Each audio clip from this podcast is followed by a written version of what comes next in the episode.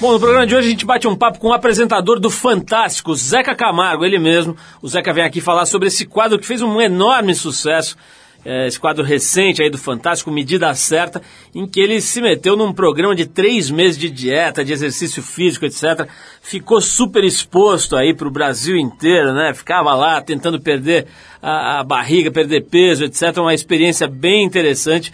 Vai falar sobre música, que é uma das paixões dele, viagem, dinheiro, assédio, jornalismo, excesso de visibilidade. Muita coisa legal aqui na conversa hoje com Zeca Camargo polêmicas, intrigas, regimes, um monte de coisa bem interessante com o apresentador do Fantástico daqui a pouquinho. Bom, como de costume, a gente vai abrir o programa com música. A gente vai hoje com Marvin Gaye, a faixa I'll Be Doggone, de 65. Depois do Marvin Gaye, a gente volta com o Zeca Camargo, hoje com a gente aqui no Trilho.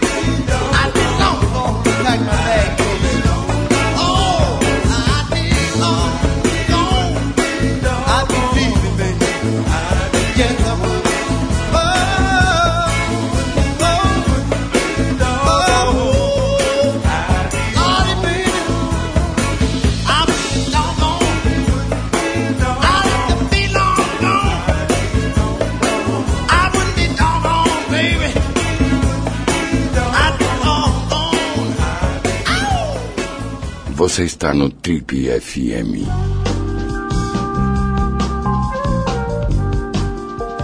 Ele é o apresentador de um dos programas mais tradicionais e de maior audiência da televisão brasileira. Estamos falando de nada menos do que o Fantástico da TV Globo. Jornalista começou a carreira em 87 no jornal Folha de São Paulo, onde escreveu para praticamente todos os cadernos. A sua experiência em cultura pop e jornalismo musical e de cultura levou para a MTV, onde ele chegou a ser diretor de jornalismo, além de ter apresentado diversos programas. De lá da MTV, ele foi para a TV Cultura, Aí ele apresentou, entre outras coisas, o programa Fanzine. Depois foi para a editora Abril, onde editou a revista Capricho. Em 96, foi convidado para trabalhar no Fantástico. No programa foi diretor da sucursal aqui de São Paulo, repórter, entrevistou dezenas de personalidades do mundo da música internacional e fez quadros memoráveis como a fantástica Volta ao Mundo. Sua vasta experiência como jornalista se transformou em alguns livros, entre eles a fantástica Volta ao Mundo, Registros e Bastidores da Viagem, que foi lançado em 2004, e de Aha a U2, os bastidores das entrevistas do mundo da música, do ano de 2006.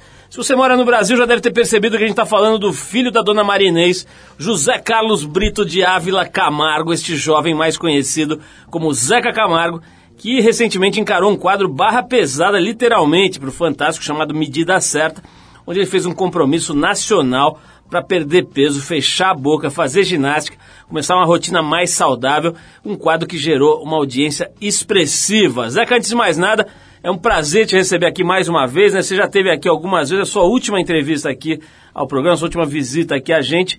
A gente foi checar aqui, foi em 2004, já faz um tempo.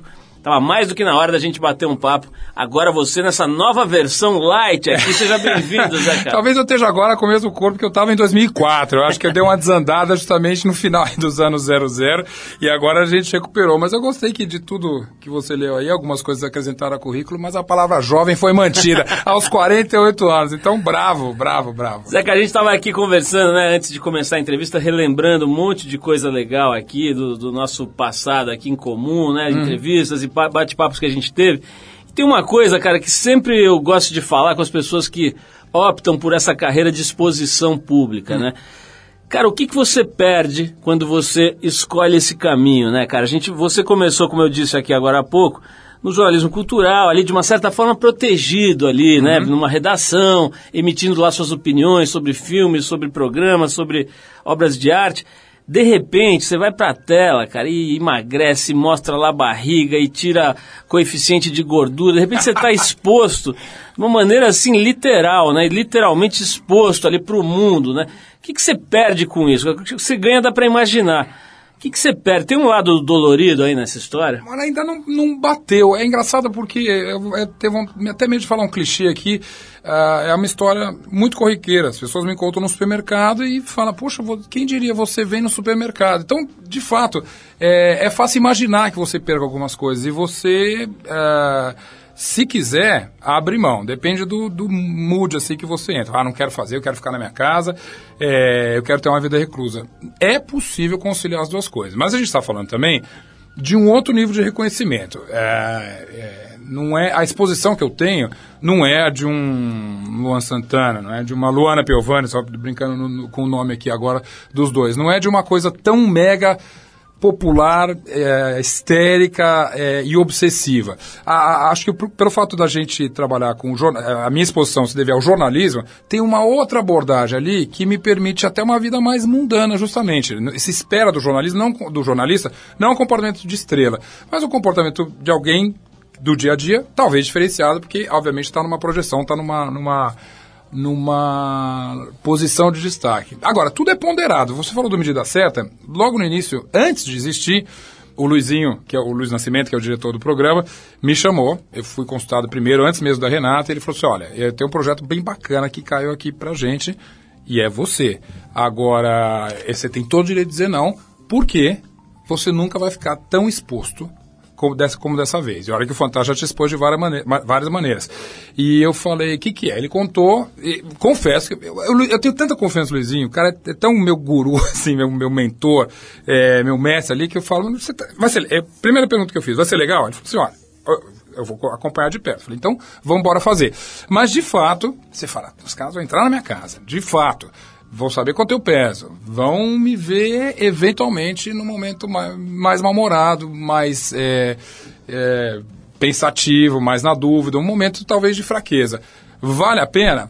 Eu entrei porque eu tenho confiança total, nessa altura no Fantástico, uma simbiose absurda com o próprio programa e uma confiança enorme no Luizinho, que disse: não, isso aqui nós vamos fazer de um jeito é, que vai te expor e te preservar ao mesmo tempo. Então, é uma barganha ali diária, mas não deixei de fazer literalmente nada. O Zeca, tem uma outra questão que eu quero te ouvir a respeito, que é essa questão do jornalista versus entertainer, né? Assim, é, fala-se muito, por exemplo, um cara que é bastante criticado em certas rodas hoje é o Pedro Bial, né? Que tinha aquela coisa de correspondente de guerra, de cara que fazia apurações e revelações e denúncias Uhum. e etc. Um cara que investigava.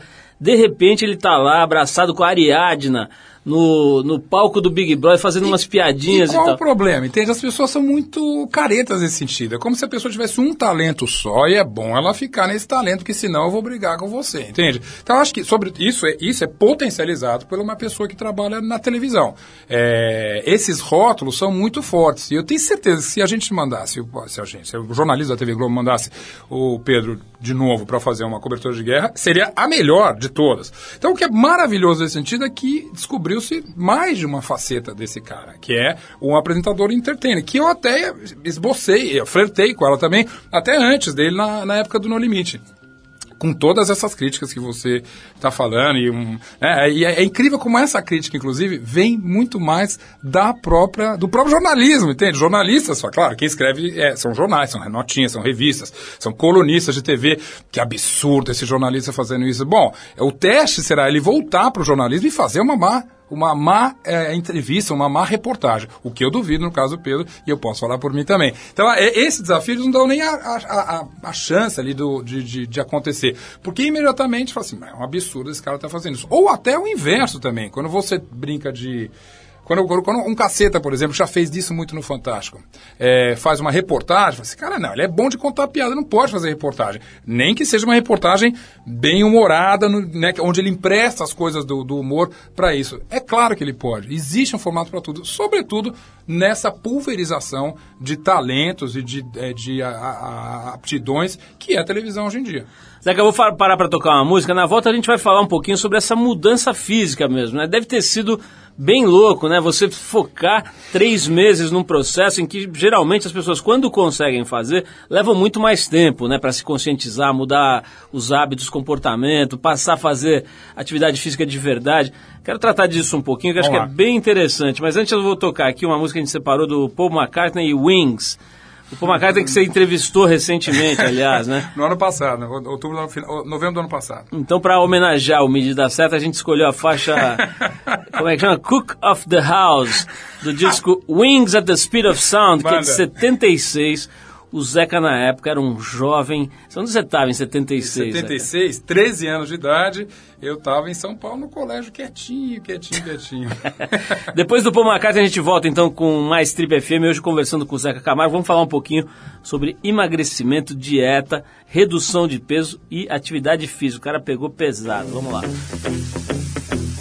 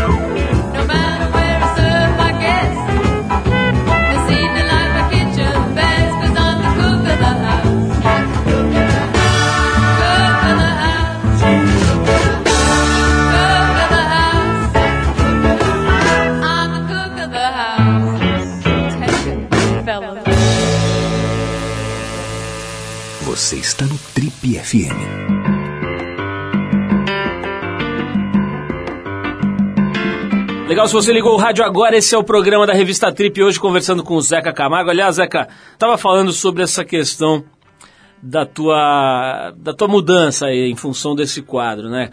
É, eu acompanhei algumas, alguns episódios do quadro hum. e vi que o negócio era bastante sério, né, cara? Inclusive teve momentos lá em que mostrava nitidamente, claro que mostra de um jeito leve e bem-humorado, mas mostra que vocês estavam sofrendo mesmo. De né? fato, e é inevitável. Eu nunca tinha feito um, uma dieta na minha vida.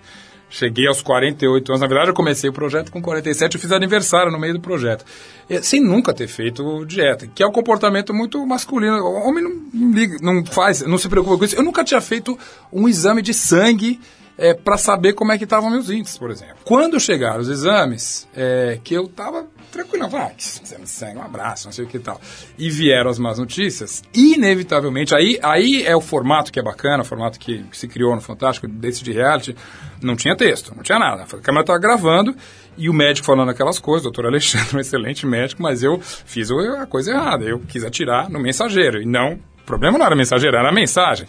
Eu estava cheio de, de problemas, eu estava com colesterol chu, lá em cima, é, é, ácido úrico alto, tudo ruim, tudo literalmente ruim, muito ruim. E ele ainda fez um, aquele exame de resistência, não sei o que, e falou: a sua idade é de um cara de 68 anos. Eu não fumo. Eu, acho, eu sempre tive uma vida muito saudável, dancei, era ativo, nadava. E aí, era realidade batendo ali na sua porta. Então, inevitavelmente... Que peso você estava no começo do projeto? 111, 111 quilos. Mas o problema não era esse, o pior, que era o peso. Sou um cara grande, enfim, tenho proporções grandes ali. Mas a cintura é que era complicado. Tava grande, muito grande. Era 100 e... Eu perdi 13 centímetros, estava 112 que era bacana. É, é muito é, é, é, é fogo ali. E eu fiquei assustado. Eu fiquei triste no primeiro momento. Falei, que saco. Lembrava que eu estava diante de milhões de telespectadores que iam me cobrar ali. Mas eu tinha de um lado o cara, o, o Atala é muito bom. O Márcio Atala é o cara que é o, foi o guru ali, que é o cara que é o preparador físico, fisioterapeuta, enfim, todas essas coisas, fisioterapeuta não. Eu fisiologista. Falei, fisiologista né? também, eu preciso confiar nesse cara.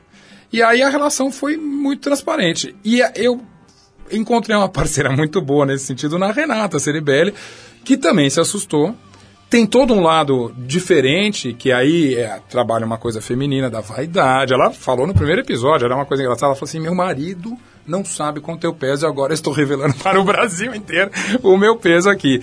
Então, é, essa, é, essa cumplicidade foi muito importante para esses primeiros momentos. E acho que parte do sucesso do quadro era justamente essa identificação que as pessoas nos paravam na rua, uma experiência até individual, me paravam na rua e falavam assim: eu sou igual a você eu, não, eu, eu também não gosto, eu fiquei chocado quando eu fui no médico, ou ainda, meu marido é igual a você, meu marido não levanta do sofá, é, até para piorar ali justamente um pouquinho ao quadro que eu estava pintando. Então foi uma coisa de, de, de passar exatamente o que a gente estava sentindo. E eu acho que o tema é muito universal. Não tem uma pessoa que não fez dieta, que não conhece, cujo filho ou a filha está fazendo dieta. É impossível. Nós aqui nesse estúdio, você conhece alguém que está fazendo dieta. Se vocês não, não fazer dieta. Ou, ou, que não queira, ou que não precisa, ou que não queira emagrecer, né? Tem pouquíssimas pessoas que não estejam querendo algum tipo de a, redução de peso. Alguma mudança no Alguma corpo. mudança. A gente até falou com muita gente hoje mesmo, no, no, no o segurança ali que passou por mim, por mim no raio-x no aeroporto, falou assim, olha, é, é Como é, quando vocês vão fazer um programa contrário? Porque eu não, eu não consigo engordar. Ah, tá bom. Zeca, e, a questão da atividade física, né? Você estava falando aí que você dançava quando era mais Sim. moleque e tal. Agora, você devia estar, tá, quer dizer, com, com esse quadro que você mostrou, uhum. fala, relatou agora, e com o que a gente viu na TV, você devia estar tá bem paradão, né, cara? Muito. Eu, eu, olha, eu tive uma vida muito ativa adolescente. Jogava, jogava sempre fui alto, jogava muito vôlei, essas coisas assim. Como de colégio, nunca fui um atleta profissional. Fui pro caminho da dança, dancei 11 anos com o Ivaldo Bertazzo, que para mim é outro mestre que eu tive, que é um cara que... Já teve aqui nesse programa também, Um né? louco maravilhoso, entende? Esse é um guruzão mesmo. E que mudou minha vida no sentido de dar um, dar um eixo aí corporal mesmo. Fala, você tem um corpo desse tamanho, você é um corpo que precisa. Eu falo que ele me jogou uma maldição. Você vai ter que se mexer o resto da sua vida. Então eu fiz toda a dança com ele. E aquela escola que não tem nenhum problema de falar, dançava a dança do ventre, a dança grega, é, danças étnicas, sobretudo. Mas ele, louco, uma vez, mandou. Um, um ano a gente tinha que fazer balé clássico. Aí fomos fazer balé clássico fantástico e adorava, gostava de ter meu corpo é, me mex, mexendo todo, toda, toda vez lá. Cheguei a dar aula de dança lá. Depois, eu, quando eu fui entrando pra TV, foi exatamente quando eu parei de dançar. Na MTV eu deixei a dança em 91, foi o último destaque que eu fiz, e fui fazendo cada vez menos. Durante os anos 90 eu fiz muita. É, muita natação. Eu gostava, tinha academia na minha quadra, morava em Jardim Paulista, e eu ia lá direto. Depois, aos 40, em 2003 eu fiz 40 anos, e fui fui abandonando ali, justamente, foi ficando para trás. E achei, é aquela coisa louca, que o corpo era a mesma coisa. Pô, sempre comi direito. Eu, não, eu, de fato, eu não fumo. Eu não tenho nenhum excesso de comida. É, não, não, bebo demais, não como fritura demais, nada. O problema é que teu corpo não é o mesmo. Então, se você manter, mantiver os mesmos níveis de antes, você tá ferrado. Foi o que aconteceu comigo. Agora, você, é, nesses três meses que você foi começando ali, bem de leve, né, umas caminhadas e tal, no fim você já estava correndo, já estava fazendo coisas mais pesadas. Você, em que momento, se é que você teve, em que momento você começou a ter prazer com isso? foi em Paris. é fácil falar que você gostou de fazer exercício em Paris, mas de fato a virada foi essa. É, talvez que eu já estava acostumado, o corpo não reclamava tanto. Eu estava num lugar maravilhoso, que é um super cartão postal, mas eu podia estar correndo em Ibirapuera, podia estar correndo na Lagoa, que eu corro sempre. É, mas ali teve um clique. Eu falei, pô, isso aqui eu, eu, eu corro com música, né? Tem que correr com música, senão eu fico louco. Aliás, não sei como as pessoas suportam correr sem música, ouvindo os barulhos internos do corpo e pior, os pensamentos, que são sempre mais, mais suspeitos ali. A dificuldade é essa. é essa. E um cenário maravilhoso e a resposta era muito boa. Eu não estava mais cansado. Paris é Paris, mas ali eu estava mais ou menos na quinta semana do projeto. Então, de fato, você só começa a dar valor àquilo quando tem algum resultado. Você não está mais cansado, aquela calça volta a servir em você, entende? Você não chega na mesa com uma fome de cão, essa é a virada. Não, não, não sei se é uma cartilha, o próprio Atala falou, olha, né, às vezes tem gente que é na quarta semana, na quinta, na sexta, tem gente que é na oitava semana, depende do teu metabolismo, mas para mim foi essa aí, na quinta semana. Zeca, a gente vai voltar agora, vamos, vamos virar um pouco o assunto para o jornalismo, para as entrevistas, você fez muitas. Quero falar de Amy Winehouse, quero falar de, de, de Fantástico, dessas coisas todas. A gente vai parar um pouquinho para ouvir o Tom Zé, tenho certeza que você gosta desse oh. cara. É outro, outro, outra presença frequente aqui, já veio algumas vezes aqui ao programa. Ah, a gente separou aqui uma, uma faixa chamada Conto de Fraldas, do disco Jogos de Amar, aliás, Jogos de Armar, de 2001. Depois do Tom Zé, a gente volta para falar de jornalismo, de Fantástico e de Amy Winehouse com Zeca Camargo, hoje no Trip FM. Vamos lá.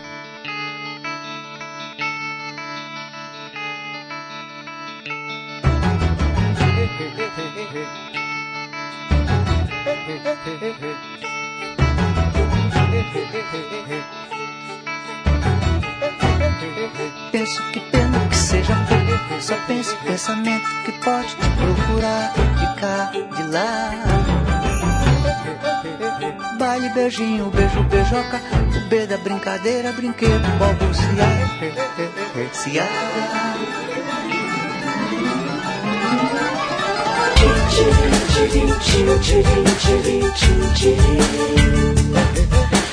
love you,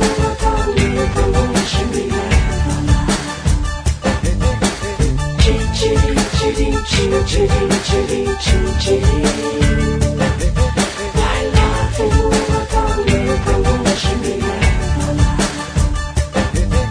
No dia que te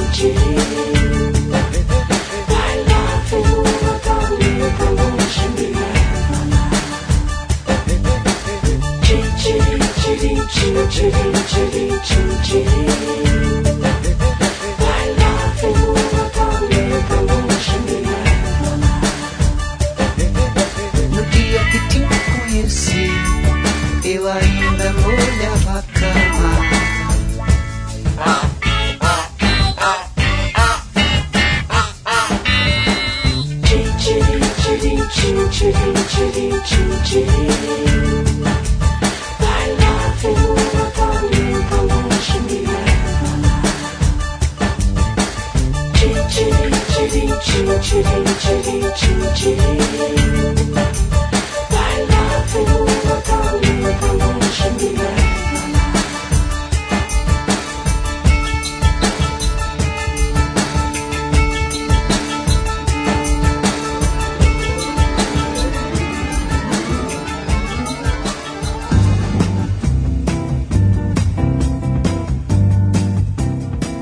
Legal, estamos de volta. Se você ligou o rádio agora, esse é o programa da revista Trip. Hoje conversando com o Zeca Camargo. Você perdeu o começo da entrevista. Não se desespere, não arranque os cabelos. Vai lá no trip.com.br.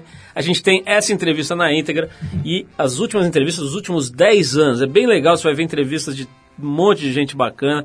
E você pode baixar, né? Tem essa vantagem, você baixa. Vai- tem gente que gosta de ouvir no trem, tem muita gente que usa trem para transporte ou para viajar de um lado para o outro, enfim, você baixa e ouve quando quiser, do jeito que quiser. Zeca, vamos falar um pouquinho sobre jornalismo, que é uma das suas paixões aí. É, quem teve aqui recentemente foi a Marília Gabriela. Ela teve aqui batendo um papo com a gente, engraçado pra caramba. Ouvimos músicas que ela, que ela gravou e etc. E teve uma coisa muito legal, cara, que foi ela falando sobre um grande mico da carreira dela, que foi uma entrevista com a Madonna. Não sei se você lembra. Lembro. Mas foi um fracasso absoluto, assim, um negócio totalmente punk. Que é uma, uma, uma artista muito difícil. Eu tremi na base. Pois é, isso que eu queria saber, cara. Você tem algum momento Madonna, o que foi a Madonna para Maria Gabriela, que é uma coisa que inclusive ela fala com tranquilidade, assim, que foi um fracasso absoluto do começo ao fim. Você teve alguma situação, cara, em que nada deu certo? Ninguém com, numa escala tão grande quanto a Madonna, mas várias não deram certo. Talvez uma com a Courtney Love, eu gosto de lembrar, que viúva do Kurt Cobain, do Nirvana.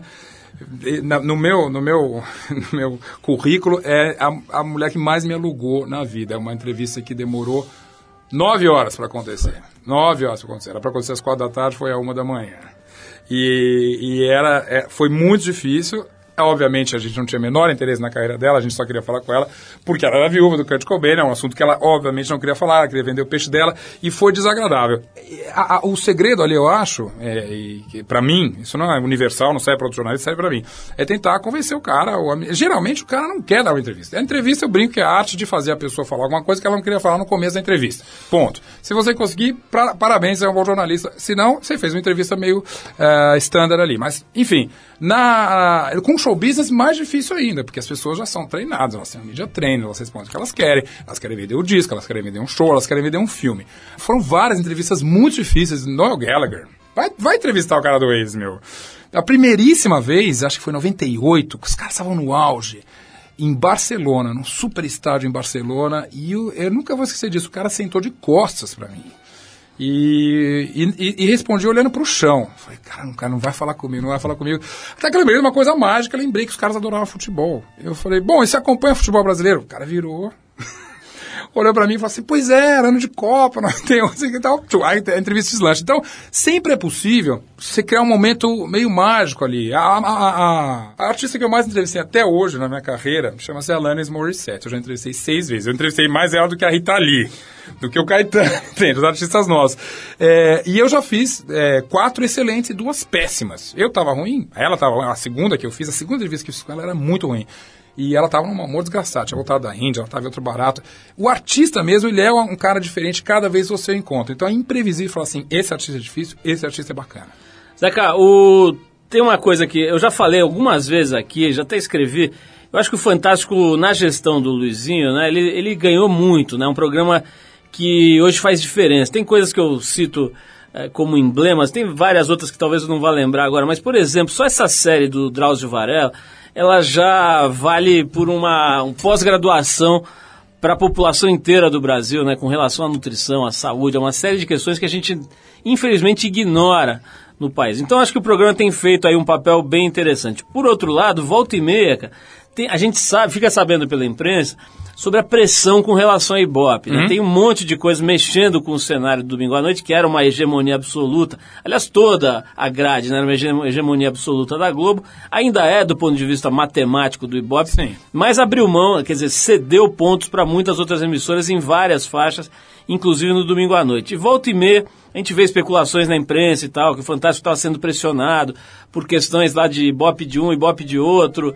É, e, e às vezes dá a impressão para o telespectador que tem lá umas concessões de coisas um pouco mais popularescas, etc., para dar uma bombada no Ibope. Isso acontece, vocês recebem muita pressão de desempenho de Ibope num programa como esse? A melhor história que eu tenho é quando o Fantástico fez uma matéria que mudou uma lei no Brasil. O Fantástico colocou um analfabeto na faculdade. Você certamente, como bom jornalista, deve lembrar disso. Na época, uma concorrência que nem é a que mais nos incomoda hoje, tinha um reality bombando.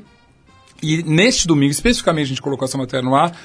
ah, o Fantástico deu 13 pontos no Ibope. Numa época que a gente dava mais de 30 tranquilamente. Essa matéria foi ao ar com 13 pontos. Ah, e ela mudou uma lei no Brasil. Então, quando você fala, se a, se a disputa é, é- é tão é, cartesiana, é o número que conta, pra gente, eu acho, a, a orientação que a gente tem é, olha, isso aí é outra, é- é- é- você vai brigar em, outro, em, outro, em outra seara.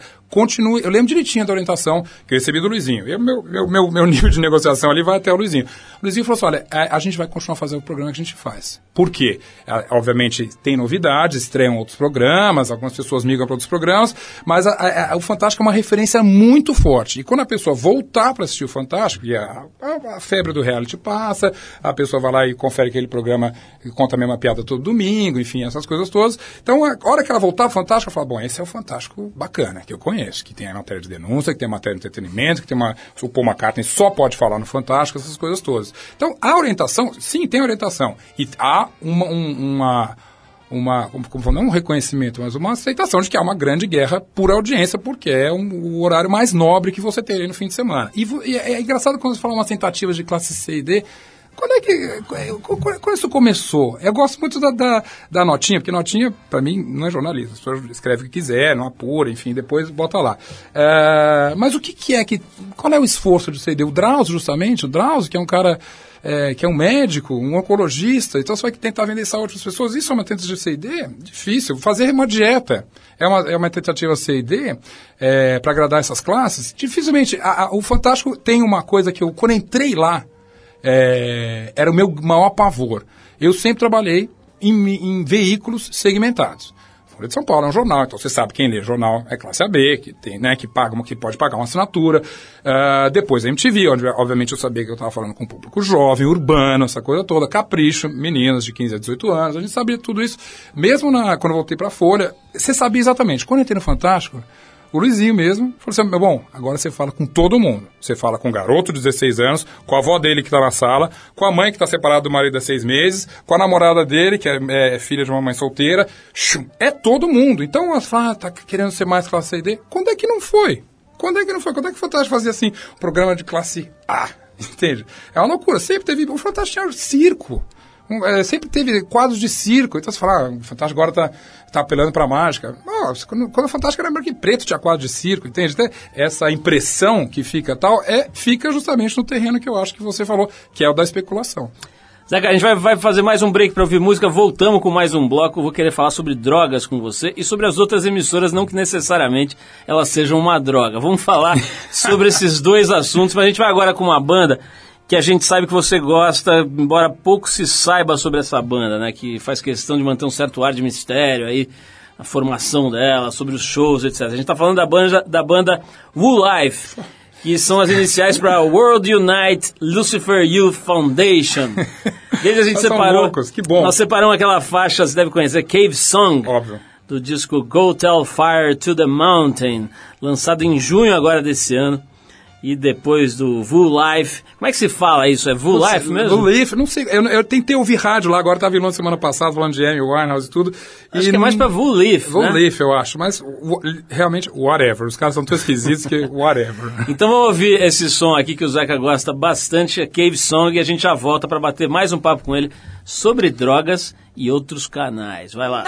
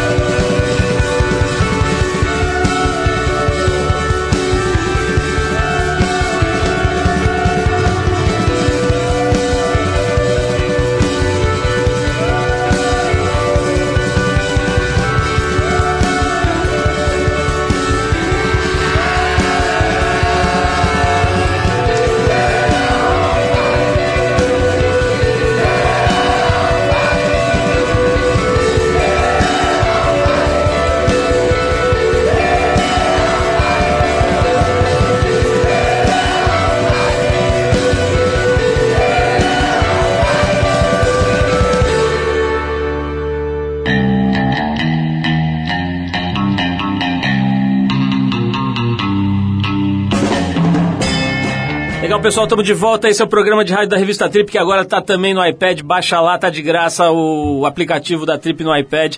Tem também o da TPM, é só entrar na Apple Store, digitar lá a revista Trip, você vai achar a revista TPM também. Zeca, é, vamos falar um pouquinho sobre a nossa querida Amy Winehouse, né, cara? Assunto forte aí.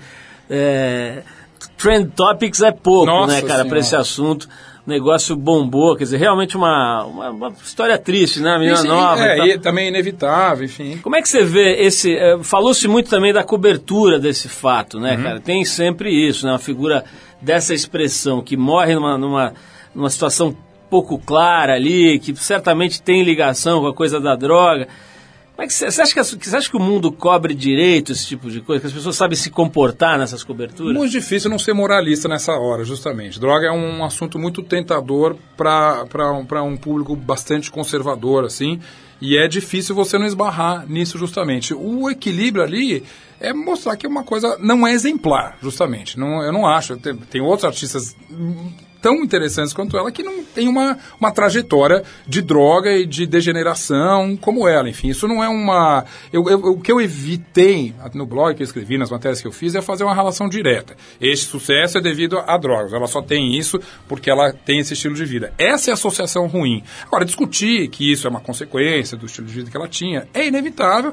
Você pode apontar, como a gente fez no Fantástico, soluções ou lições disso aí, sobretudo, não no caso da Amy é, é, específico, mas da família dela, o que, que a família fez para poder contornar isso. No caso, o pai fez muito pouco, como a gente acabou descobrindo, apesar de procurar ajuda em grupos de terapia e tal, acabou fazendo muito pouco. Mas essa relação, sim, é importante, aí ela sai do universo da música. Eu, eu, eu até como jornalista de música e tudo, é, cara que entrevistou, inclusive, algumas dessas pessoas que morreram de maneira é, trágica, é, por, né, de, de, de envolvimento com drogas, eu sempre separei as duas coisas. O cara, o Kurt Cobain era genial porque ele era genial, ponto. É, meu Arnes, eu não cheguei lá a ver sem tá muito louca de drogas, mas no, no vídeo dela, o único vídeo bom que ela gravou, aquela do Abajur e tudo, tem uns extras ali, cara, que ela faz umas jams numa turnê dos Estados Unidos, você fala, meu, é isso que ela é. Talento entende? estado Talento. Então, é, a, a, pra mim, como jornalista de música e que tem, trabalha num programa cuja responsabilidade é passar informação e noções ali de comportamento e tudo, é separar as duas coisas. Ela tinha um problema de droga, ponto. Ela era uma artista genial, ponto. Zeca, o, como é que você projeta aí os próximos 5 e 10 anos? Olha, cinco muito intenso ainda. Acho, eu, eu- eu- daqui a cinco anos eu tenho 53, que eu acho uma, uma, uma idade interessante, ativa, muito ativa ali. E eu, se depender de ideia, é, como eu brinquei aqui contigo antes, agora em setembro a gente tem uma reunião no Fantástico com os projetos de 2012. Já tenho quatro ali que eu vou tentar emplacar. Bem interessantes e que envolvem viagens, envolvem gravações malucas, essa coisa toda.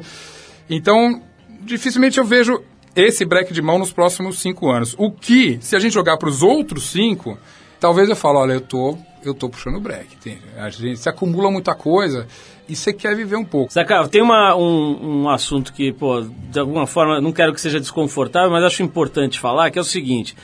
Tem as outras emissoras, né? Antes, antes de você ser apresentador do Fantástico, você é um profissional de jornalismo de televisão já há pelo menos 15 anos, né? É, como é que você está vendo, cara? É evi- evidente que tem uma, uma revolução é, em curso aí no mundo da televisão, né?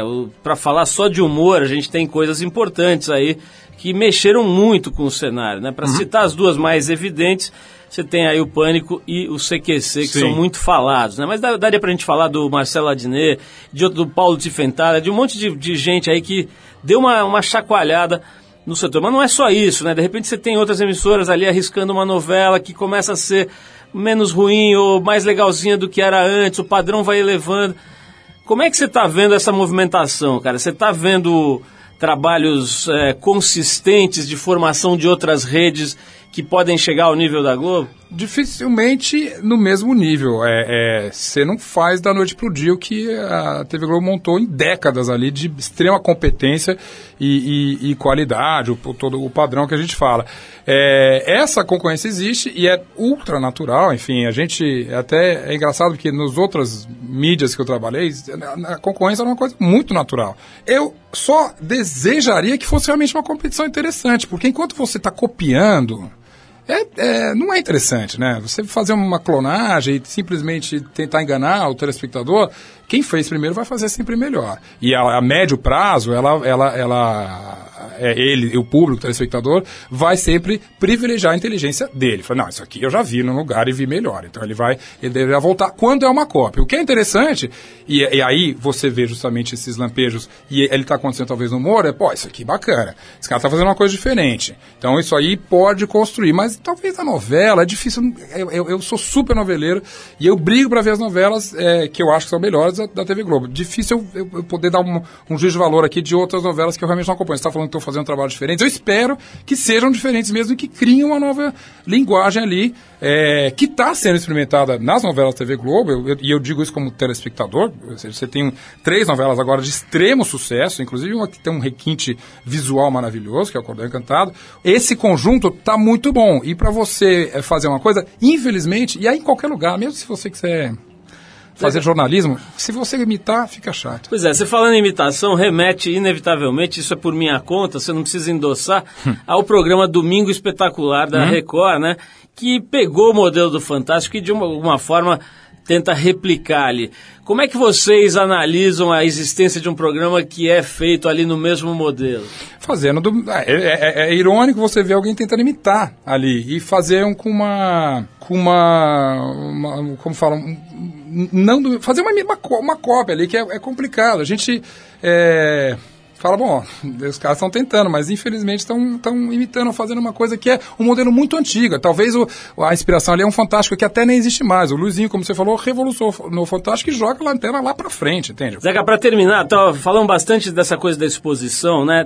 Na semana passada teve aqui o, o- semana acho que retrasada, né? O Janequine. E a gente teve uma conversa ótima aqui sobre a carreira dele e tal. E falamos muito sobre essa especulação permanente que tem sobre a sexualidade dele. Outro cara que teve aqui também, já faz mais tempo, foi o Marcelo Serrado. É assim, o cara sendo gay ou sendo hétero, mas o que importa é assim, se ele faz sucesso e é bonitão, certamente vão sacanear e vão mexer e vão, vão brincar com a sexualidade dele. Outro dia eu vi os caras fazendo uma piada com você, mostrando aquela ceninha do YouTube de você Da dança do dançando e tal. É inevitável. E sacaneando. Isso incomoda, cara? Isso enche o saco? Essa é, é engraçado que a, a- a- especulação é sempre da imprensa e não do público. Eu acho que o público não ele está admirando o trabalho da pessoa, seja de qualquer pessoa, seja jornalista, seja de um ator, seja de um cantor. Essa especulação fica muito mais no nível do jornalista ali, que é ele quer achar que aquilo é um furo, que é uma notícia. Ela para o trabalho de quem está numa, numa exposição muito grande é totalmente irrelevante. E, a- como são todos os aspectos da- da- da- da da sexualidade ou da vida íntima de qualquer pessoa. É muito, seria muito fácil. Eu entrevisto pessoas famosas também. Eu ah, vou aqui quebrar a agenda e falo assim, ah, e como é que você perdeu a virgindade? A quem interessa isso realmente? Entende? Não é só a questão do homossexualismo ou qualquer questão ligada a sexo. É verdade que você traiu o Kurt Cobain. Para que você vai fazer uma pergunta dessa se ela acrescenta muito pouco ao que realmente interessa a pessoa, que é a carreira? Então, é, é- essa discussão fica na especulação, é irrelevante, eu acho, é, no sentido do grande público, e não altera de maneira nenhuma a, a percepção do público dessa pessoa. Até porque eu acho que a gente está sempre sendo julgado, qualquer pessoa pública, pelo trabalho que faz. Zeca, a última pergunta, na mesma entrevista de 1997, na Trip 53, você disse que gostaria de ter um programa só seu. Ainda rola essa vontade? cara? É fantástico essa altura, eu estou apresentando ele. Acho que eu cheguei lá bem perto, assim. E a, a, a, a, a- ponta do iceberg ali, eu estou na apresentação liderando, mas é, junto com a Patrícia. Mas é, eu participo das ideias, da formatação, do texto, eu escrevo a cabeça. Então, na verdade, eu me sinto um pouco o dono do programa, que é bom. É, um- é uma, uma- Diferente até de 97, onde eu era só o editor-chefe e tal. É, dificilmente imaginar. Eu sei que quando você fala um programa seu, você quer imaginar um programa de auditório, que todo mundo tá lá. Ou um talk show, por exemplo? Hum, talk show seria uma, uma maravilha. Acho, gosto, gosto de fazer entrevistas, gosto, né? Eu tenho esse privilégio, que às vezes você tem também, de ser entrevistado muito e dar en- entrevistas, né? É, é, é, e fazer entrevistas, ter as duas coisas ali. Ah, eu, eu adoro. Eu sou um cara, aos 48 anos, qualquer coisa que você me oferecer que eu acho legal, eu vou se sentir atraído. Entende? Como o Luizinho falou, quer fazer uma dieta que 50 milhões de pessoas vão te seguir? Vambora. Eu não. Eu, eu- se eu aprendi nesses anos todos é não fazer muito plano. É melhor não fazer, entende? Vai fazendo as coisas do jeito que elas vão acontecendo. Zeca, genial. Olha, eu queria te agradecer de novo, né? Acho que a quarta vez que você vem aqui é sempre uma entrevista muito gostosa, um bate-papo legal. Dessa vez a gente botou o assunto em dia legal aqui, Tava uma precisando. geral, tava precisando. Maravilha, espero que você não demore tanto para voltar. Foram o quê? Seis anos, né? Mais ou menos isso, acho que seis anos. Olha, eu tô pensando E- em aposentar daqui a cinco, então tem que ser. Tem que vir antes. Parabéns pelo teu trabalho, realmente relevante, né, cara? Fazer um programa com es- esse nível de audiência que mantém quadros e matérias e coisas com o nível que vocês conseguem manter lá é um negócio muito respeitável. Eu já escrevi isso em jornal, já falei isso várias Sabe vezes. disso, é. Tenho um respeito grande aí pelo trabalho que vocês fazem. Quem teve aqui outro dia foi o Alberto Vilas, que era até outro dia seu companheiro lá Grande na, colega, trabalhou anos no lá no Fantástico. Falei isso pra ele, repito aqui pra você. Parabéns lá pro Luizinho, pra sua equipe, eh, pra equipe toda de vocês lá. E a gente vai encerrar essa, esse papo com o Zeca com uma outra banda aqui chamada The Killers. Uma música chamada Read My Mind, que é uma música do disco Summertown de 2006. Zeca, muito obrigado mais uma vez. Obrigado, vamos pra próxima. Vamos pra próxima e a gente vai agora com The Killers e Read My Mind. Vamos lá.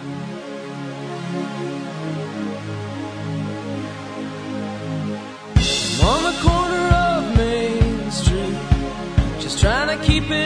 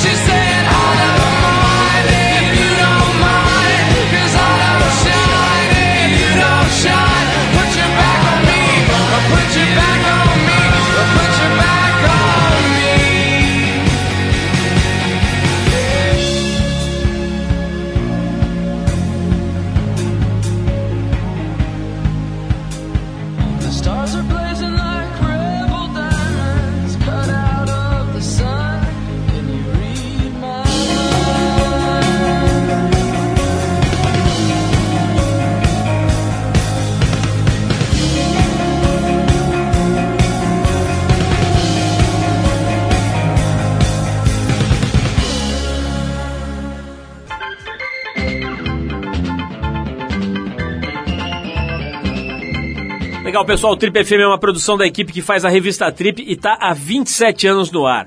A apresentação é de Paulo Lima, produção e edição de Alexandre Potashev. Para falar com a gente, você pode escrever para rádio@trip.com.br ou então pode adicionar a gente no Twitter. A gente está lá no arroba revista underline trip. Bom, para quem perdeu o programa de hoje, quer escutar de novo ou quer conhecer melhor o nosso trabalho, vai lá no trip.com.br. Lá você vai encontrar um arquivo com centenas de entrevistas feitas por aqui nos últimos 11 anos. E você vai poder baixar essas entrevistas para escutar a hora que quiser, onde quiser. Você também pode acessar esse arquivo pelo aplicativo da Trip para o iPhone.